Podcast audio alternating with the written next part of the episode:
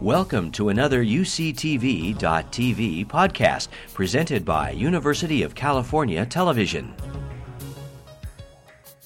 And now I'd like to introduce our first guest speaker, President of the National Academy of Science, Dr. Ralph Cicerone. This is an outline of what I'm going to go th- through quickly. I want to go through after discussing some of Roger's earlier, earliest contributions on climate change and how we all got st- started to recognize the, the growing seriousness of the situation. I want to talk about the reality of the greenhouse effect and greenhouse gases, both from a theoretical and a physical evidence point of view, and then the linkage with carbon dioxide from fossil fuels and energy usage. I'll mention just briefly some of the data that, that show us evidence that these effects are real, uh, pretty much planetary and grow, growing. Then I'll say a few words about mitigation and adaptation strategies, what it all means.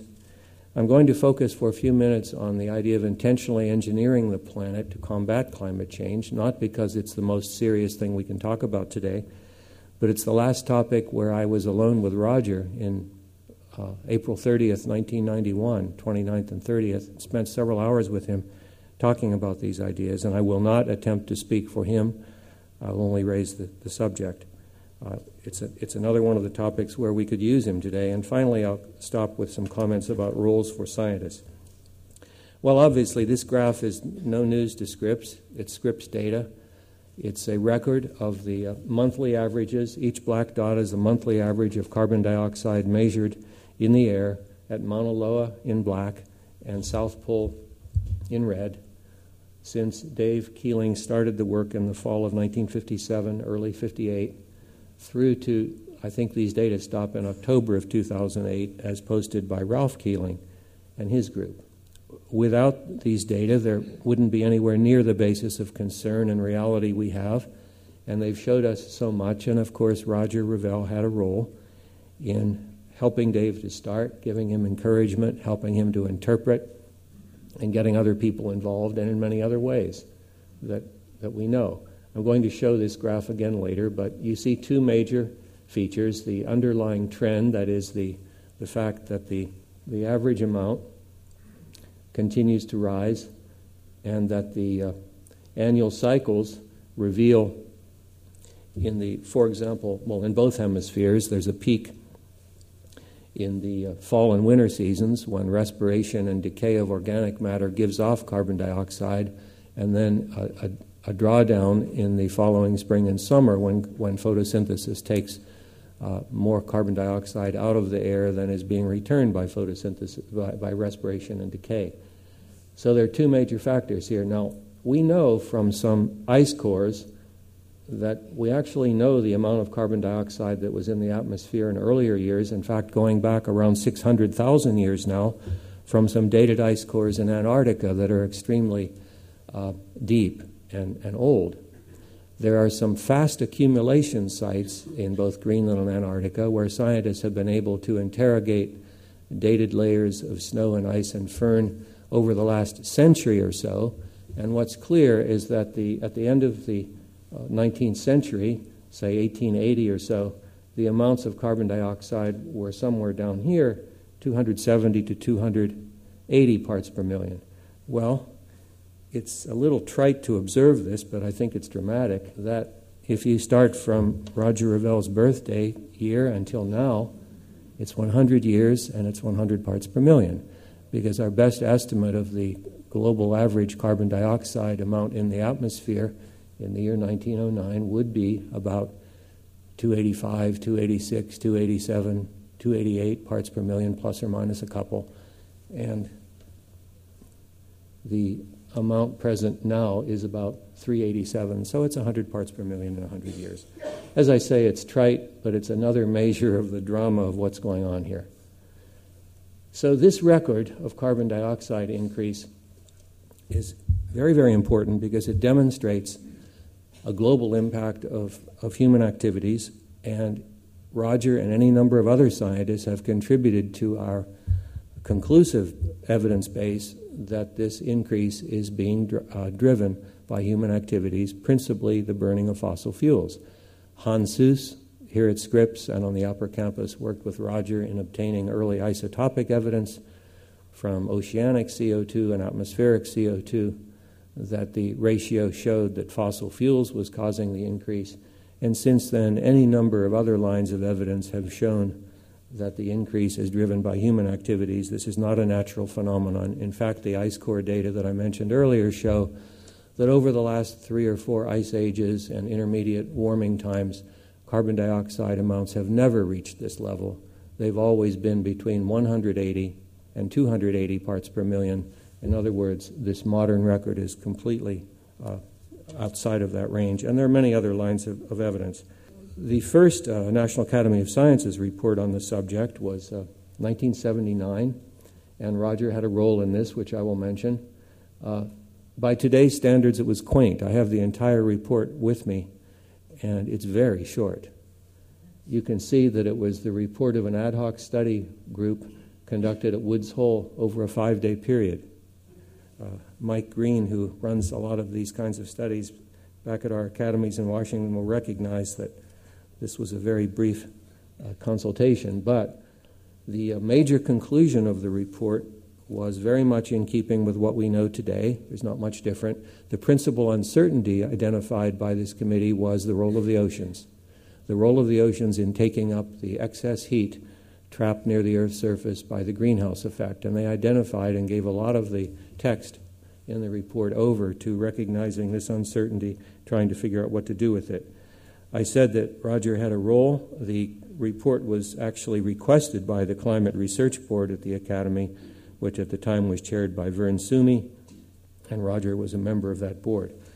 Then in 1983, 82 83, the Academy took on another much uh, more, more intense report. I see Ed Frieman smiling. I think he remembers this one. This was, a, as I say, a much deeper report. It took a lot longer to do. Uh, Roger had a major role in this report. Uh, he was a member of the uh, the writing committee. It was chaired by Bill Nierenberg, who I guess was director number seven. Is that right? If I have my sequence right.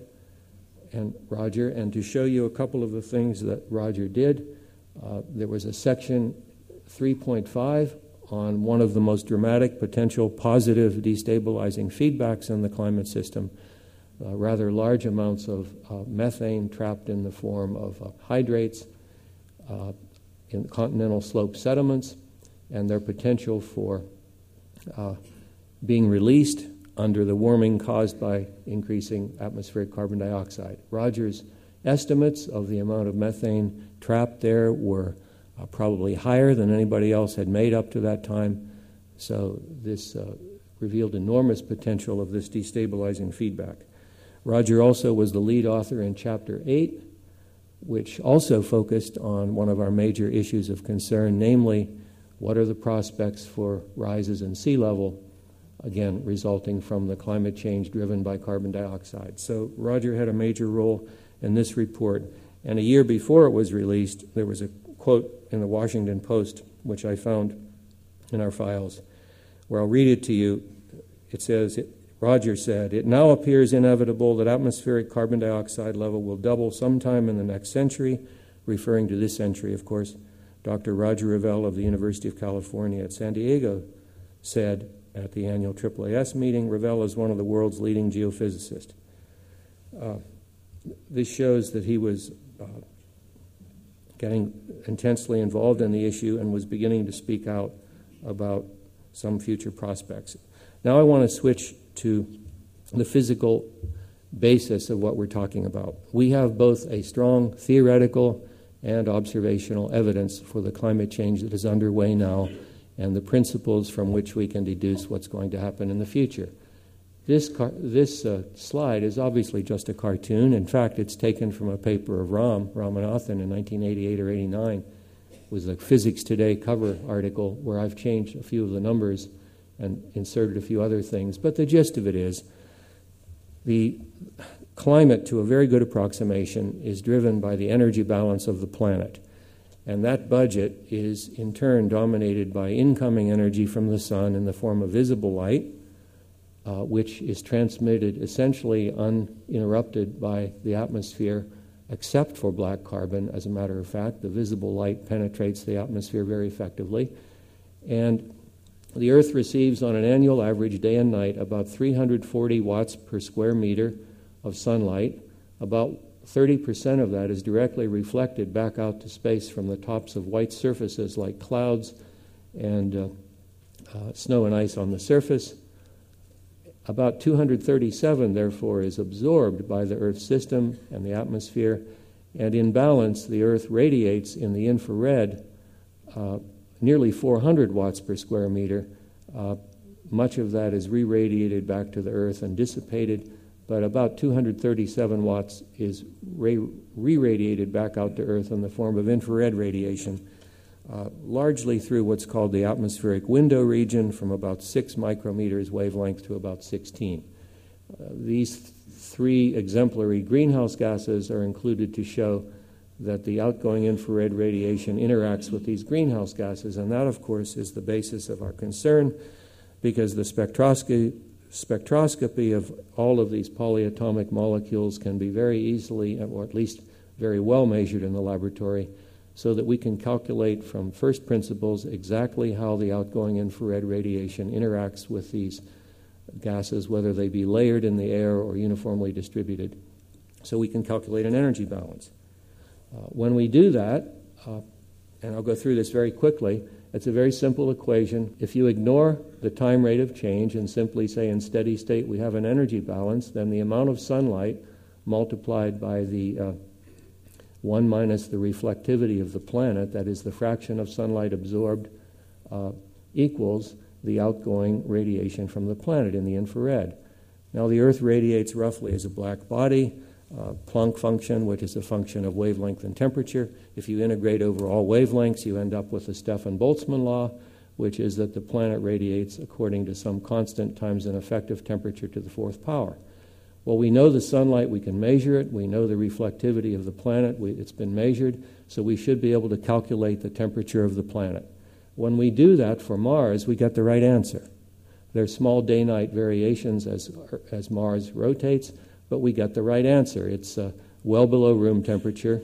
It's about minus 30 degrees centigrade, 245 Kelvin. The answer is correct. Uh, if we do the same calculation for Earth, we calculate that the Earth is at a temperature of minus 18 degrees, in other words, frozen solid. The Earth is not frozen solid, therefore, we know that there's something wrong with the calculation. And what's wrong is that we cannot do such a simple calculation. This is indirect evidence that there is a greenhouse effect of the gases and the clouds, and that we, when we repeat the calculation with a greenhouse effect calculated, we in fact calculate what the right temperature is. If we do the same calculation for Venus, we underestimate the temperature of Venus by several hundred degrees because Venus has a very thick atmosphere with much carbon dioxide and a very intense greenhouse effect. Okay, that's some of the evidence we go back then to what's happening and say, well, if we're getting better at these calculations, we should be able to, to calculate what is the difference in the planetary energy balance due to this unnatural amount of carbon dioxide that's being added. But to do that, let me just uh, give a little bit of basis for where all the carbon dioxide is coming from. Uh, on this scale of a couple of hundred years' time, it shows the total release rate of carbon dioxide in the form of carbon every year, measured in billions or millions of tons of carbon in the form of carbon dioxide. So that at the beginning of the 20th century, we were on this scale of about uh, 500 million metric tons of carbon in the form of carbon dioxide being released every year. In the year 2005, 2006, 2007, we reached 8 billion metric tons of carbon in the form of carbon dioxide emitted each year from the burning of petroleum and petroleum products, natural gas, the flaring of natural gas, cement production being 2, 3, 4% down here.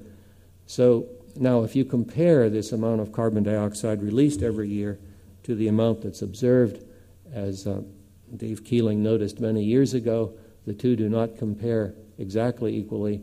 There is uh, the amount of CO2 observed to increase every year is actually smaller than the amount that's inserted into the atmosphere every year, with the difference being interpreted as uptake by the oceans and possibly by terrestrial uh, biota and soils.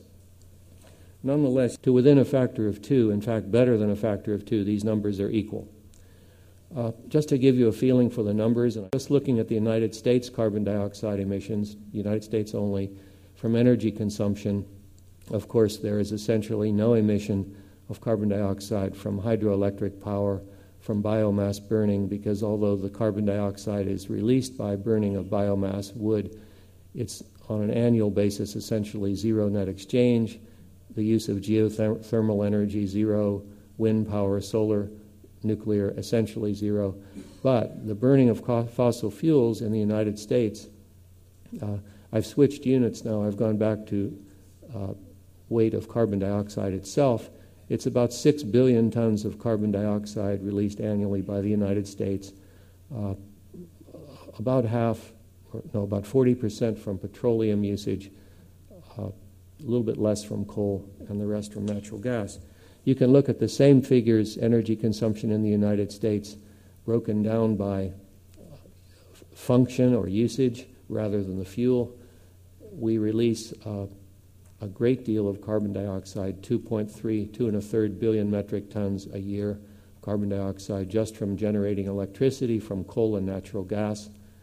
And then uh, all other industrial uses, about half that light duty vehicles, automobiles, freight, and so forth, aircraft adding up to the same figure of a little bit less than 6 billion tons of carbon dioxide a year. So when you look at the similar figures globally and you realize that 85% of all energy usage on the planet is driven by fossil fuels, you realize how these extremely large increases in carbon dioxide are occurring and why they will continue to occur.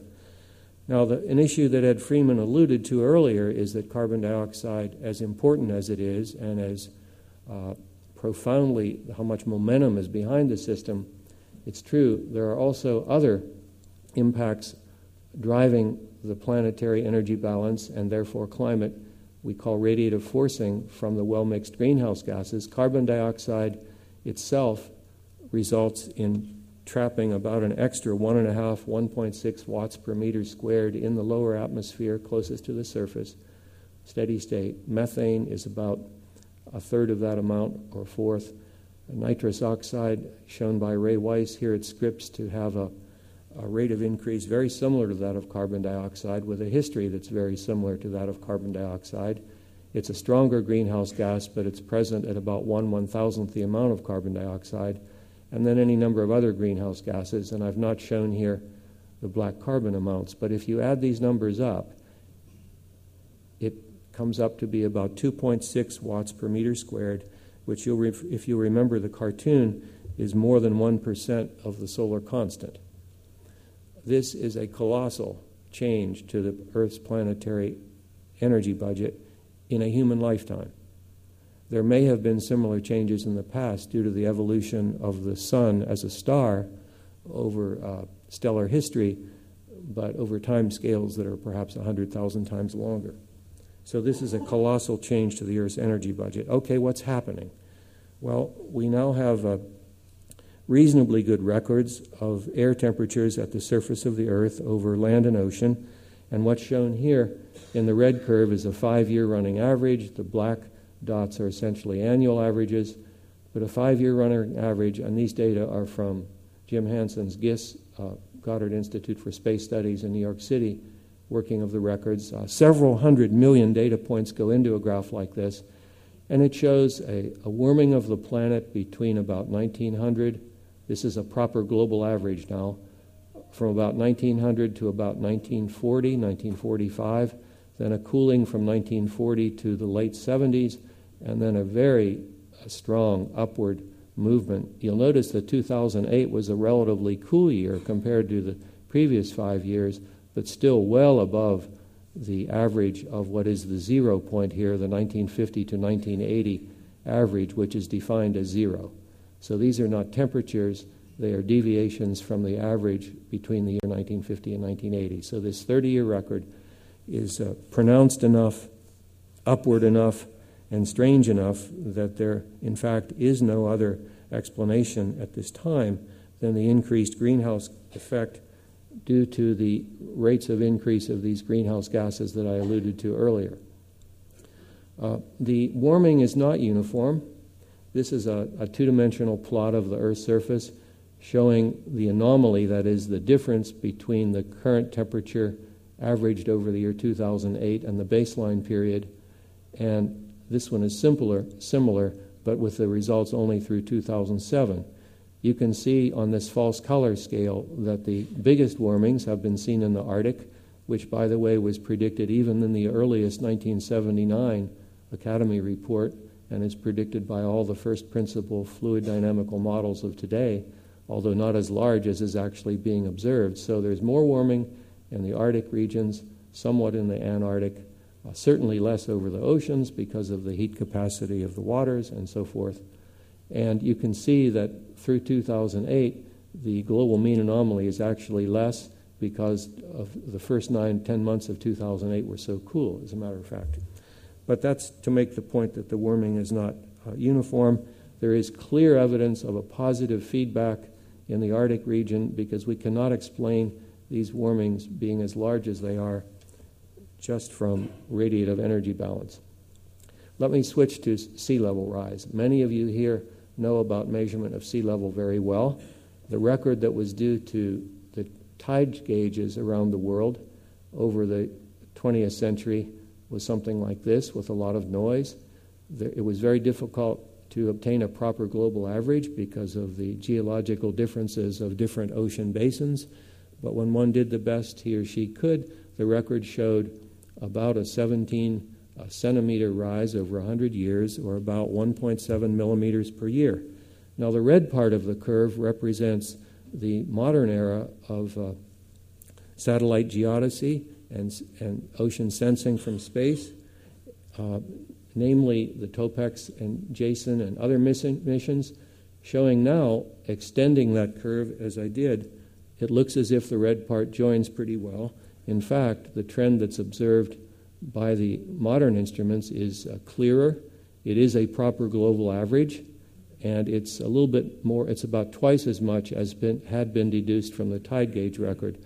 So the current best fit to the data over the last 15 or 18 years is uh, 3.3 millimeters a year, and I think it's fair to say that no one knows for sure whether this represents an acceleration in the rate of sea level rise or simply a better determination and perhaps but no one really knows but it's certainly going in the direction of an increase uh, there is a splendid set of satellite instruments uh, that are very high tech i wish i had time to discuss the the interferometry involved but it's very high tech measurements sensing minor perturbations of the Earth's gravitational field as the satellites orbit the Earth.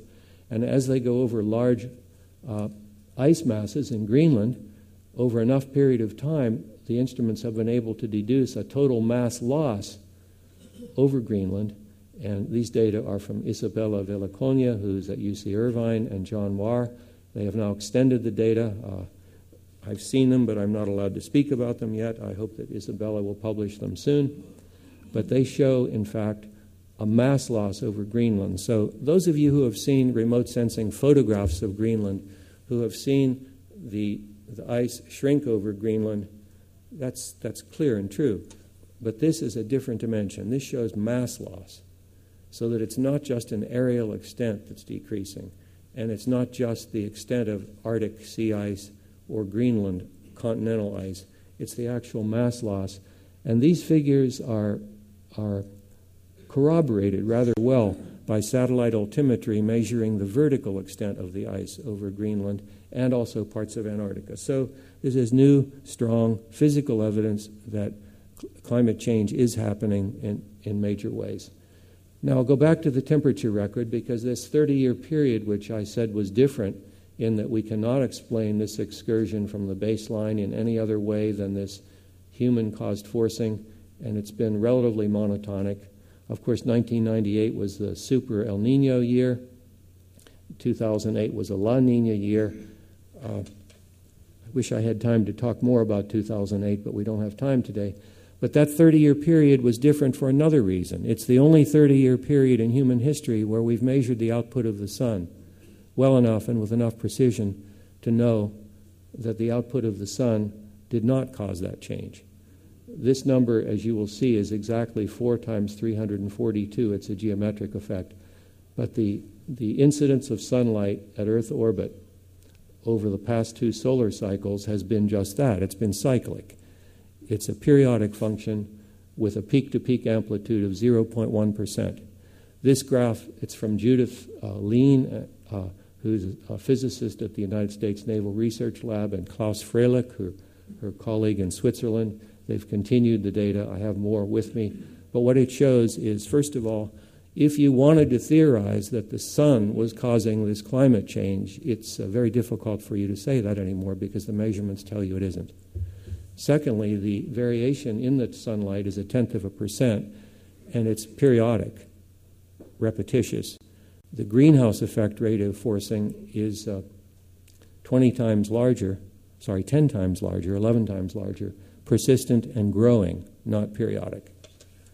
So there is a strong theoretical and physical basis for saying that climate is changing. Let's turn to the future a little bit. I want to use some data on total world energy consumption from 1970 through the current year and then future predictions, projections. Uh, it's broken down. Now, these units are British thermal units. As a scientist, I'm embarrassed, but that's what our United States Department of Energy uses. The total world energy usage in the year two, 1970 was 207 quadrillion BTUs. That figure doubled to about 415 in the year uh, 2002 so there was a doubling of world energy usage in about 32 years. That's not surprising. That's about 2.2% per year. Uh, what's projected by the year in the next 20 years is a further increase of about 75% from where we are now. But what's different is that the energy usage shown in blue is that from mature market economies such as the United States, Japan, Western Europe, Canada, and so forth and the red portion of the bar is transitional and emerging, emerging economies. We actually had to change the difference, the definition of transitional and emerging economies during this period, but the future growth is driven by transitional and emerging economies such as China and India, projected to be about 3% per year over the next 20 years, and countries like our own we're projecting maybe 1% per year energy growth unless we do better at energy efficiency and so forth. Well, let me just give you a, a, a, better example where the rubber meets the road, just looking at one dimension of this energy usage. The increase in coal fired electric power in several countries. I, I, apologize, these numbers are a little displaced. But in the year 2003 in the United States, we had about 300 gigawatts of electricity uh, capacity from coal fired power plants, and that's projected to increase by about 50% to the year 2030 to 450 gigawatts of electricity. In this 2006 projection from a very good data source, this is a semi independent part of the Department of Energy called the uh, Energy Information Agency in 2006. Their projection was that China would essentially triple its coal fired power plant uh, capability from 240 to 780 gigawatts India would go, and the world would essentially double. But uh, I noticed there were some figures wrong, and I contacted EIA, and in 2008 they did an update based on what is already happening. The updated projection for China in the year 2010 is no longer 348, it's 478. The updated projection for 2020 is now 750 compared to 530, and for the year 2030, it's uh, uh, uh 1,000 gigawatts of electricity powered by coal fired power plants in China. And Ed uh, Frieman mentioned earlier that there's some evidence that the CO2 emissions have exceeded those of the IPCC range, and that is true, and this is one of the reasons. Well, what does it all mean? And this is something that uh, uh, Roger and Hans Suess and Dave Keeling and others began to work on, and over the past several decades, uh, although this is a cartoon, the numbers are pretty well substantiated. The judgments are not. I, will just mention what they are. But it's, you can write down the, the differential equations, but if you want a visual image, it's like filling a bathtub with water where the input spout is about, as I would said, 8 gigatons of carbon in the form of carbon dioxide each year. And the drainage capacity of the bathtub, the absorption, the natural absorption capability is only about 3 about 2 billion or a little bit more gigatons of carbon in the form of carbon dioxide going into the world's oceans each year, a little bit less than one going into land surfaces. So the difference, what is labeled here by my Japanese colleagues who gave me this slide, 7.2 minus 3.1, the difference is that the bathtub is filling up at a little bit more than 4 gigatons of carbon a year, so that at some point the bathtub level will have risen from pre industrial levels of carbon dioxide to current levels to some level which uh, people will have to judge or might judge as being dangerous. Uh, in fact, the, as I said, the fossil fuel emission is now 10% higher than this. It's about 8 and we can, we're deducing that the net loss of carbon dioxide from the world's terrestrial biosphere is about 2 billion uh, tons of carbon as the form of carbon dioxide a year, so that this anthropogenic input is more like 10 compared to a natural absorption capability of 3. So, if we had a goal of wanting to hold carbon dioxide amounts constant in the atmosphere, it's not a question of holding our emissions constant. It would force us to cut the emissions by two thirds or three quarters if we just want to hold carbon dioxide amounts constant. So that may be counterintuitive, but you can get there either with differential equations or with a bathtub image. You get the same answer.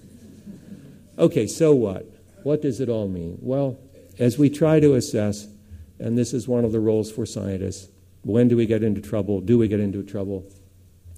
I think the two dominant concerns are if the rates of change are greater than those that can be accommodated by human society and natural systems, there's, there's danger. Or if the changes are irreversible, such as large ice losses and sea level rise, which would be irreversible over any reasonable time scale, or the loss of uh, biodiversity. Uh, Aldo Leopold, who was a famous ecologist, coined a phrase which I liked. He said, and those of you who used to rebuild watches or like to tune your own cars will like this. He said, the first rule for successful tinkering is to save all the parts. And, uh, and certainly, the loss of biodiversity is something that should be taken seriously, even if we do not understand all the mechanisms. Okay, so we enter the realm then of climate change mitigation, and I would define mitigation as being an action to reduce the pace and amount of climate change caused by humans. And the goal of adaptation would be to reduce the adverse impacts on human well being from climate changes that do occur. So, mitigation is to reduce the amount of change itself, adaptation is to reduce the impacts of the change. Let me give you one example which is a little bit detailed, but it's rather dramatic. In the summer of 2003, there was a massive heat wave in Western Europe, and afterwards, all of us were shocked at the number of documented additional deaths that occurred in Paris and surroundings in July and August. This graph looks like a spaghetti chart, shows historical data of temperature uh, anomalies, that is, differences from average, in July and August in this little grid square of Western Europe, and Paris is included in here with a false color chart. The data were put together by one of the world's best uh, research centers, the Hadley Center in England, uh, published in Nature. And then they did a lot of uh, model calculations with different amounts of variability showing ranges, and some of these are actually observed ranges. This asterisk shows the temperature anomaly that was so dangerous over a six or eight week period in that part of Western Europe. The, the temperature was a couple of degrees centigrade above the, the noise level, and it was judged to, to be uh, before human induced climate change started. That would have been an event with a statistical chance of about one in every 300 years. The uh, climate change that's already occurred brought this into about a 1 out of 50 or 1 out of 60 event, and the projected climate change by the year 2040 or so will make this a 1 out of every 2 year event. Now, there's a question how well can we adapt to this kind of projected climate change given the causes of those extra deaths in an aging society. Proper hydration of people, air conditioning, which of course takes more electricity, and so forth. But it raises one of the challenges of adaptation, at least in some of our minds.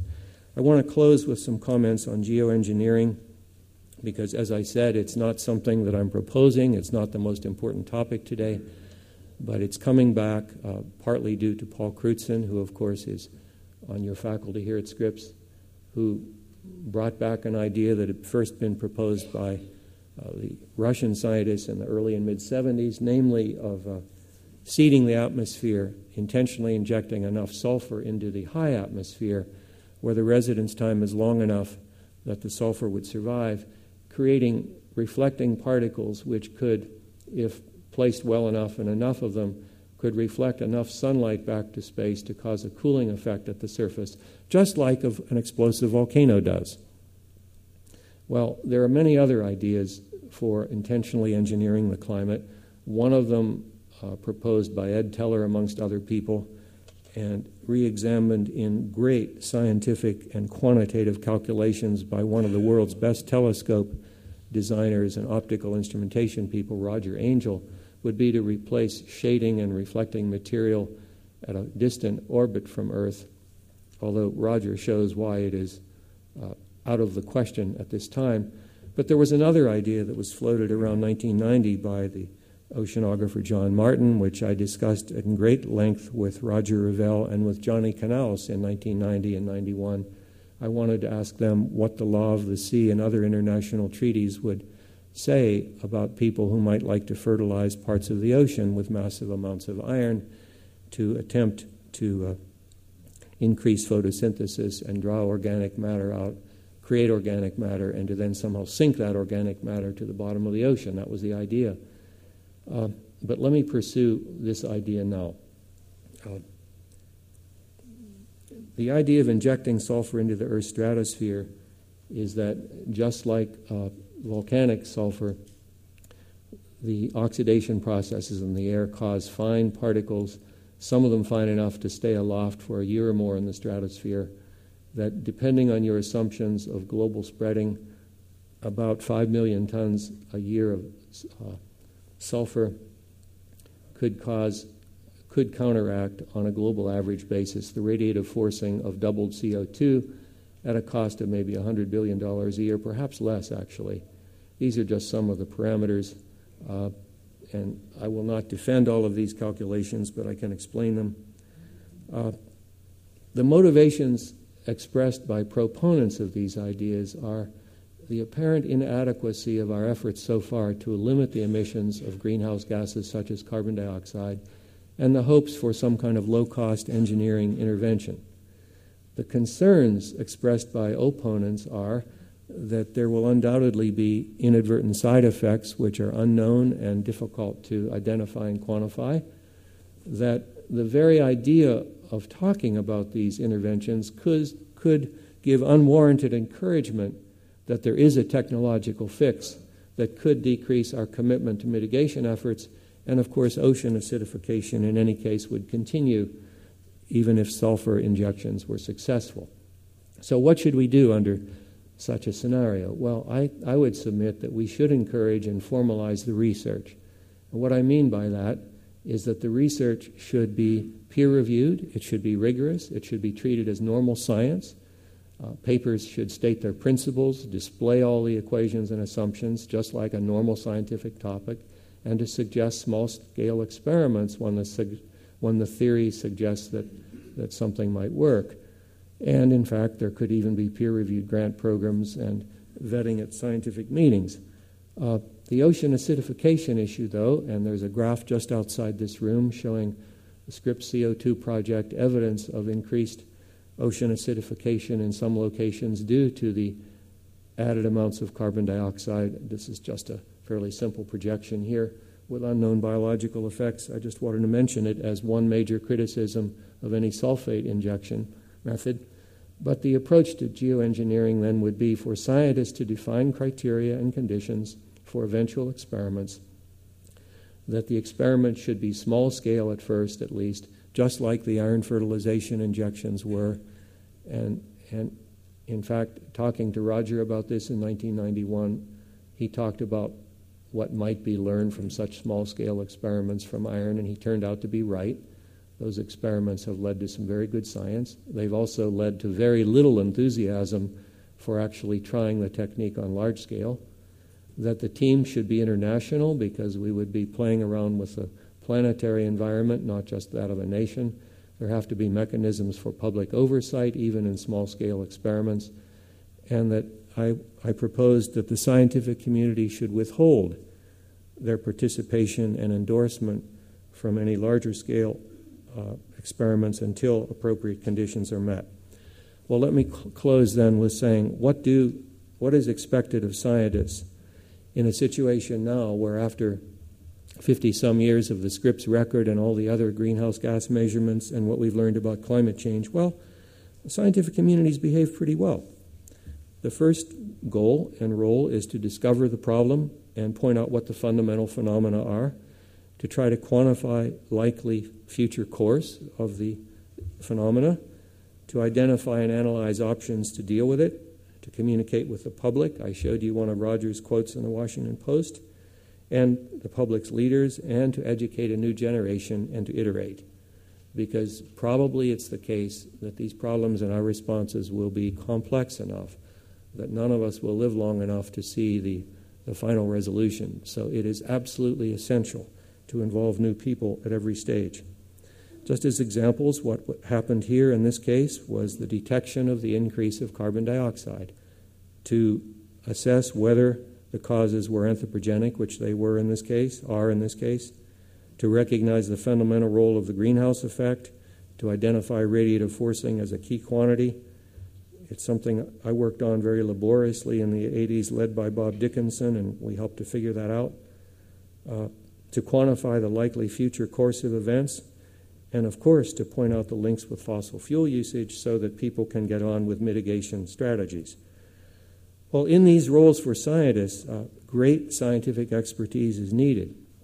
We heard a number of stories in the last day or so about how Roger was superb at not only seeing into problems himself and understanding, but involving other people who he thought were capable, even more capable than he himself was.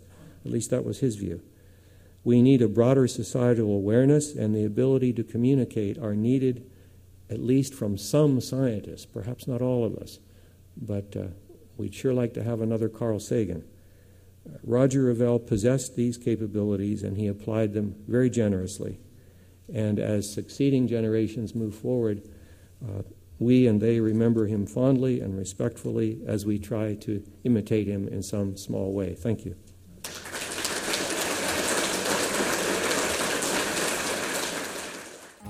You've been listening to a podcast by University of California Television. For more information about this program or UCTV, visit us online at uctv.tv.